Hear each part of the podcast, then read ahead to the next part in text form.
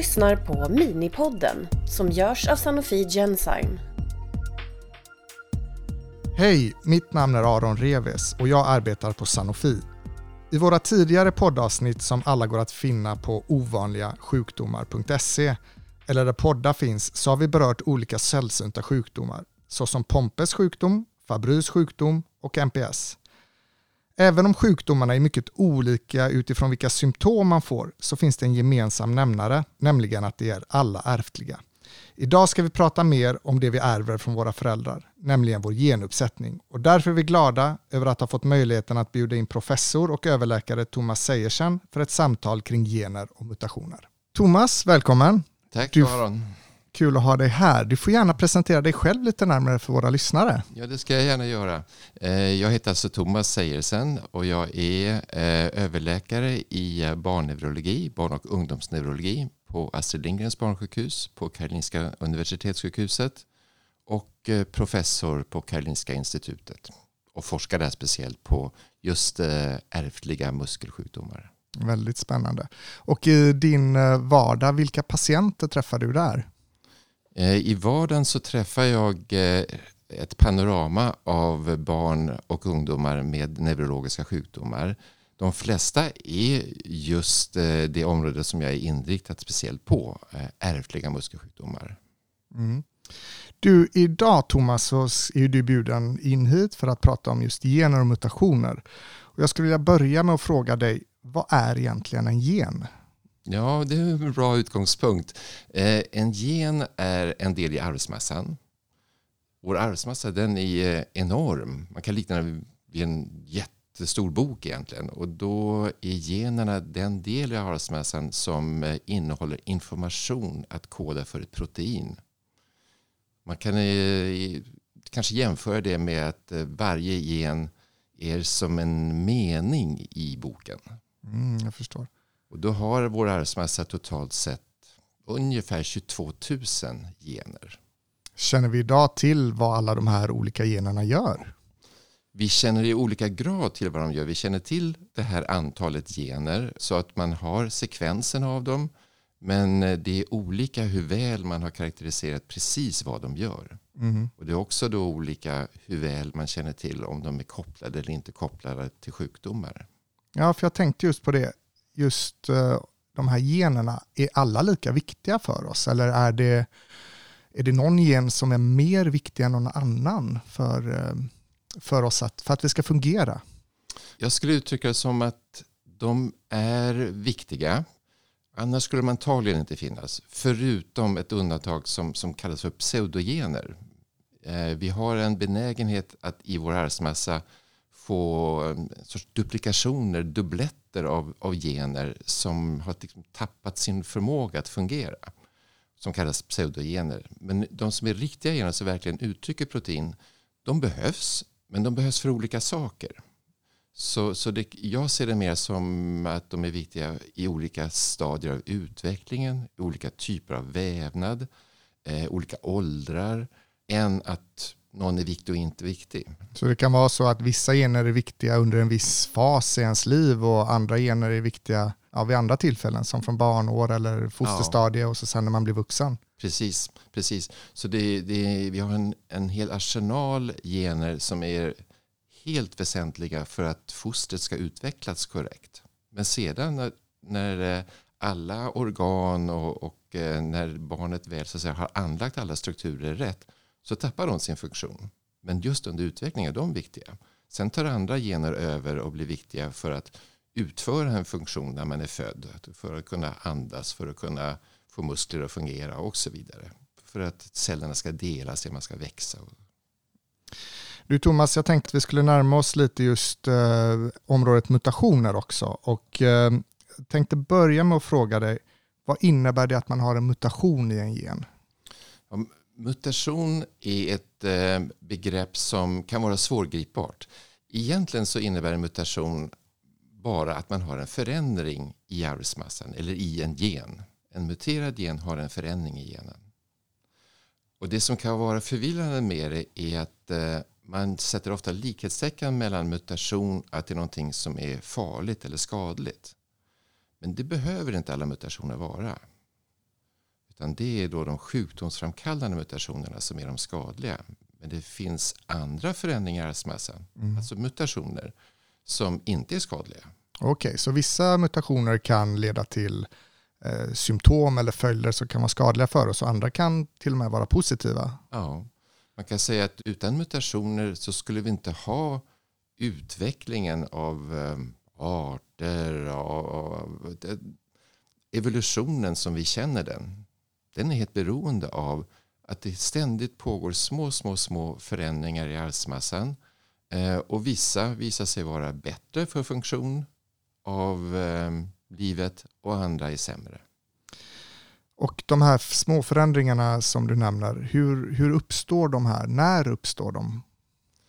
De kan uppstå när som helst. Eh, det beror då också lite på vad det är som orsakar det. Och där finns det en, dels så finns det en spontan eh, benägenhet för arvsmassan att kunna undergå eh, mutationer när som helst. Där finns det reparationsmekanismer men, men eh, det finns ständigt en sådan bakgrundsmekanism. Och utöver det så, så kan man eh, få ökad andel mutationer också om man utsätts för ämnen som är skadliga för arvsmassan. Alltså mutagena ämnen. Det kan vara strålning, det kan vara kemikalier, radon och så vidare som, som kan öka risken för det. Mm. Mutationer, är det något som bara drabbar vissa? Nej, det, det, är det inte. Och vi vet ju inte om det själva när vi är friska. Men det är nog så att eh, alla har nog i genomsnitt en till två mutationer i någon av sina 22 000 gener. Men det märks inte därför att eh, man har ett friskt anlag som täcker upp för det. Men alla har det. Och eh, de här mutationerna då, spelar det någon roll när man får en mutation? Jag tänker att i vissa fall så kanske det är då strålning som är ett upphov till mutation mm. hos en vuxen person. Uh, hur på, det, påverkar det den personens förmåga att uttrycka en gen eller kan det leda till konsekvenser för eventuella barn i framtiden? Ja, det beror då i sin tur på eh, vad det är för celler som, som har drabbats av mutationen. Och grovt sett så delar man då in det i kroppsceller och könsceller. Och om den här mutationen sker hos en till exempel vuxen individ eh, om man har utsatts för strålning, ja, då blir det oftast kroppscellerna eh, som är drabbade. Och exempel på sjukdomar man då kan få är att man kan få cancer. Man kan också få mutationer som har antingen följt med generation efter generation eller som har råkat drabba könscellerna. Och då är det en förändring som sedan eh, ärvs vidare som, som barn föds med i alla sina celler inklusive det barnets könsceller i sin tur. Om man har drabbats av en allvarlig mutation är det så att kroppen kan ta hand om den mutationen och göra sig av med den? Eller är det alltid så att en mutation blir bestående? Det finns mekanismer som, som skyddar för eh, mutationer som uppstår. Dels finns det i arvsmassan sorts reparationsmekanismer. Eh, men utöver det så har vi ett system eh, i vår eh, ärftlighet som innebär ett delskydd i alla fall. Och det består i att eh, vi har ju en sexuell fortplantning så, och det innebär att eh, all vår arvsmassa den har vi i dubbla uppsättningar. Vi ärver en del av den från mamman och en del av den från pappan. Och det innebär faktiskt ett skydd just mot eh, den här typen av svåra mutationer som det säger. Eh, och det gäller en, en vanlig typ av ärftlig sjukdom som kallas för recessiva sjukdomar. Recessiva sjukdomar, då krävs det att båda anlagen har fått en svår mutation för att man ska bli sjuk. Och det innebär samtidigt ett skydd därför att eh, det räcker då inte att man har fått det här från en förälder för att man ska bli sjuk. Utan det andra förälderns kan skydda om det är utan mutation. Så om man har fått en genetisk sjukdom, hur gör man då för att undersöka eller ta reda på att den just är en genetisk sjukdom? Ja, ofta så blir det ju eh, en symptombild som eh, leder till att man uppsöker läkare, sjukvård och eh, där får man då en misstanke om att det här skulle kunna stämma överens med en viss genetisk sjukdom eller en grupp av genetiska sjukdomar. Och då tar man ett blodprov och i det blodet så, så, finns det blodceller som innehåller arvsmassa och sekvensbestämmer man den arvsmassan och letar efter förändringar i de generna som man är intresserad av. Och det kan man göra på olika nivåer. Man kan göra det för en specifik gen om man direkt har misstanke på en gen. Eller om det är en lite vagare misstanke på en stor grupp gener så kan man numera sekvensbestämma hela arvsmassan och, och söka efter förändringar i den grupp av gener som man tänker sig skulle kunna vara drabbad. Vissa av de genetiska sjukdomarna kan ju ge symptom tidigt, redan direkt efter födsel. Finns det några sjukdomar som man testar redan nyfödda bebisar på? Ja, det gör det. Eh, och antalet sjukdomar som man eh, testar skiljer sig mellan olika länder och i Sverige så har vi ett test, det kallas ofta för PKU-test, eh, som tas på barn de första dagarna i livet. Ett litet blodprov, stick i finger, i en häl och så undersöker man för förekomst av upp till 25 sjukdomar i Sverige. Det finns ju upp mot tusen ovanliga sjukdomar som man kan drabbas av. Varför är det bara 24 stycken som man testar för? Ja, det beror mycket på att eh, vi är reglerade av eh, bestämmelser för vad som krävs för att man ska kunna testa. Och det tycker jag är alldeles riktigt. Det är inte bra att testa eh, rakt av bara för att man kan testa. Det ska finnas ett syfte med det. Eh, och där har vi i Sverige ett regelverk eh, som, som går ut på att dels så ska det vara en svår sjukdom. Det ska vara eh, en eh, ärftlig sjukdom. Det ska finnas ett eh, bra test som just fångar upp sjukdomen och inte riskerar att fånga upp de som inte blir drabbade av sjukdomen. Och inte minst den ska vara behandlingsbar. Det ska finnas ett fritt intervall så att, säga, att man är symptomfri under den tid som man tar testet. Det och, några andra kriterier till. Det ska vara samhällsekonomiskt eh, fungerande. Det ska accepteras både testet och behandlingen av den drabbade patientgruppen och så vidare. Det låter klokt att det finns ett regelverk ja, runt det. Ja. Eh, jag tänkte just på det du sa att idag så kan vi sekvensera hela vårt eh, arvsanlag eh, på ett sätt som vi bara för, om vi backar bandet något decennium så var det alldeles otänkbart. Och skulle man idag med ett gentest också då kunna ta reda på vilka sjukdomar man riskerar att få i framtiden och eh, på så sätt kunna leva ett mer hälsosamt liv för att ta höjd för att eventuellt bli sjuk i framtiden? Ja, det där är ett scenario som kanske både fascinerar och skrämmer eh, många. Eh, och jag kan ju se för mig att, att, det kommer ske mycket när det gäller genetiken i framtiden. Nu tror jag inte att just den här modellen med att ha någon sorts genetisk screening är rätt sätt. Och ett skäl till det är att eh, på samma vis som med nyföddhetsscreening så, så tycker jag att eh, det ska finnas kriterier för att man gör ett test eh, även som, som vuxen på sig själv. Vad är syftet med det? Att leva hälsosamt tycker jag det ska man göra ändå. Oavsett vad generna visar. Och flertalet av de sjukdomar man är ute efter där. Det kan nog röra sig om risk för cancer. Det kan röra sig om risk för hjärt-kärlsjukdomar, lungsjukdomar. De flesta av dem är ändå det man kallar multifaktoriella, multigenetiska i sin orsak. Och då kan man förvirras av att bara ta ett enda prov på en enda gen. Och dessutom så är flertalet av de här testerna som ju faktiskt finns kommersiellt tillgängliga nu av osäker kvalitet. Så man vet inte riktigt om man vågar lita på svaret.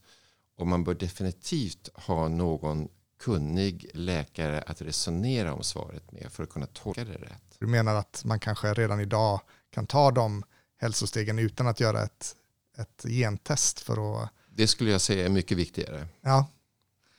Thomas, du träffar ju patienter där du misstänker att de har en genmutation och att det kan vara orsaken till de symptomen de har. Vad vill patienterna veta om genmutationer och vill alla patienter verkligen göra de här genetiska testerna? Ja, den sista frågan som du ställde tycker jag är väldigt viktig. Vill alla patienterna veta? Så därför blir det också jätteviktigt att det här är ingenting man ska göra utan det är ett erbjudande att eh, ta ett genetiskt test för att få veta mer.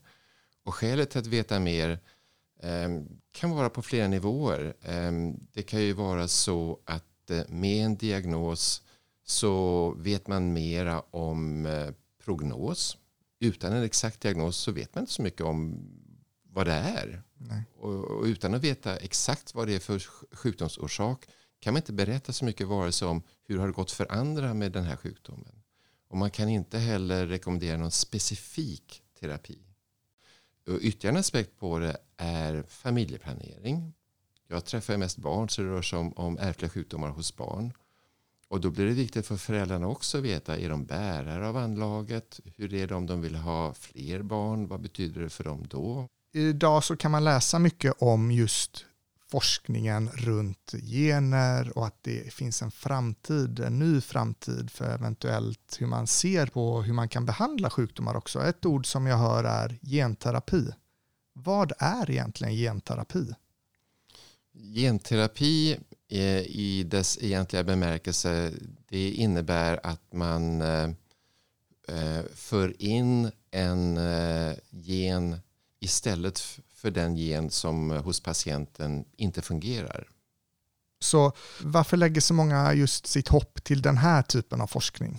Ja, det, det väcker också hos mig minnen sedan decennier tillbaka. För det är som, som du säger, det har ju funnits med i bakgrunden lång tid. Men från början ganska mycket som närmast science fiction. Men nu är det en realitet. Nu, nu kommer det. Eh, och det som har hänt mycket och det som har gjort att man har förhoppning till det, det är ju att eh, man med en sådan sjukdom kommer åt själva grunden till orsaken till sjukdomen. Och som forskare som du är så tänker jag, vad finns det inom diagnostik att göra med generna? Vad är din framtidsspaning kring diagnostik av patienter? Ja, vi är mitt inne nu tycker jag i en spännande och otroligt fascinerande och hoppfull utveckling där eh, antalet gener eh, som är sjukdomsframkallande hela tiden ökar. Eh, kunskapen om dem ökar och med det så ökar ju också eh, förmågan att få en exakt diagnos. Du, vi börjar närma oss slutet av det här samtalet eh, och vi spelar in det här mitt under den rådande coronapandemin. Eh, och en, eh, en fråga som jag har kring det är eh, just kring virus och mutationer. Vad betyder det att ett virus muterar? Ja, virus, precis som bakterier, människor, möss och allt levande Eh, undergår mutationer. Eller arvsmassan i oss undergår mutationer. Det gör det hos virus också. Och det är på samma vis som, som hos oss människor att eh, Eh, en förändring som är till godo för virusets eh, fortlevnad kommer att eh, klara sig längre med tiden. Och, och där pratar man ju då mycket om att eh, med coronavirus att eh, det med tiden kan bli förändringar som gör det sprider sig lättare men inte är riktigt lika skadligt och farligt för kroppen. Därför att det underlättar spridningen och det är det viruset vill.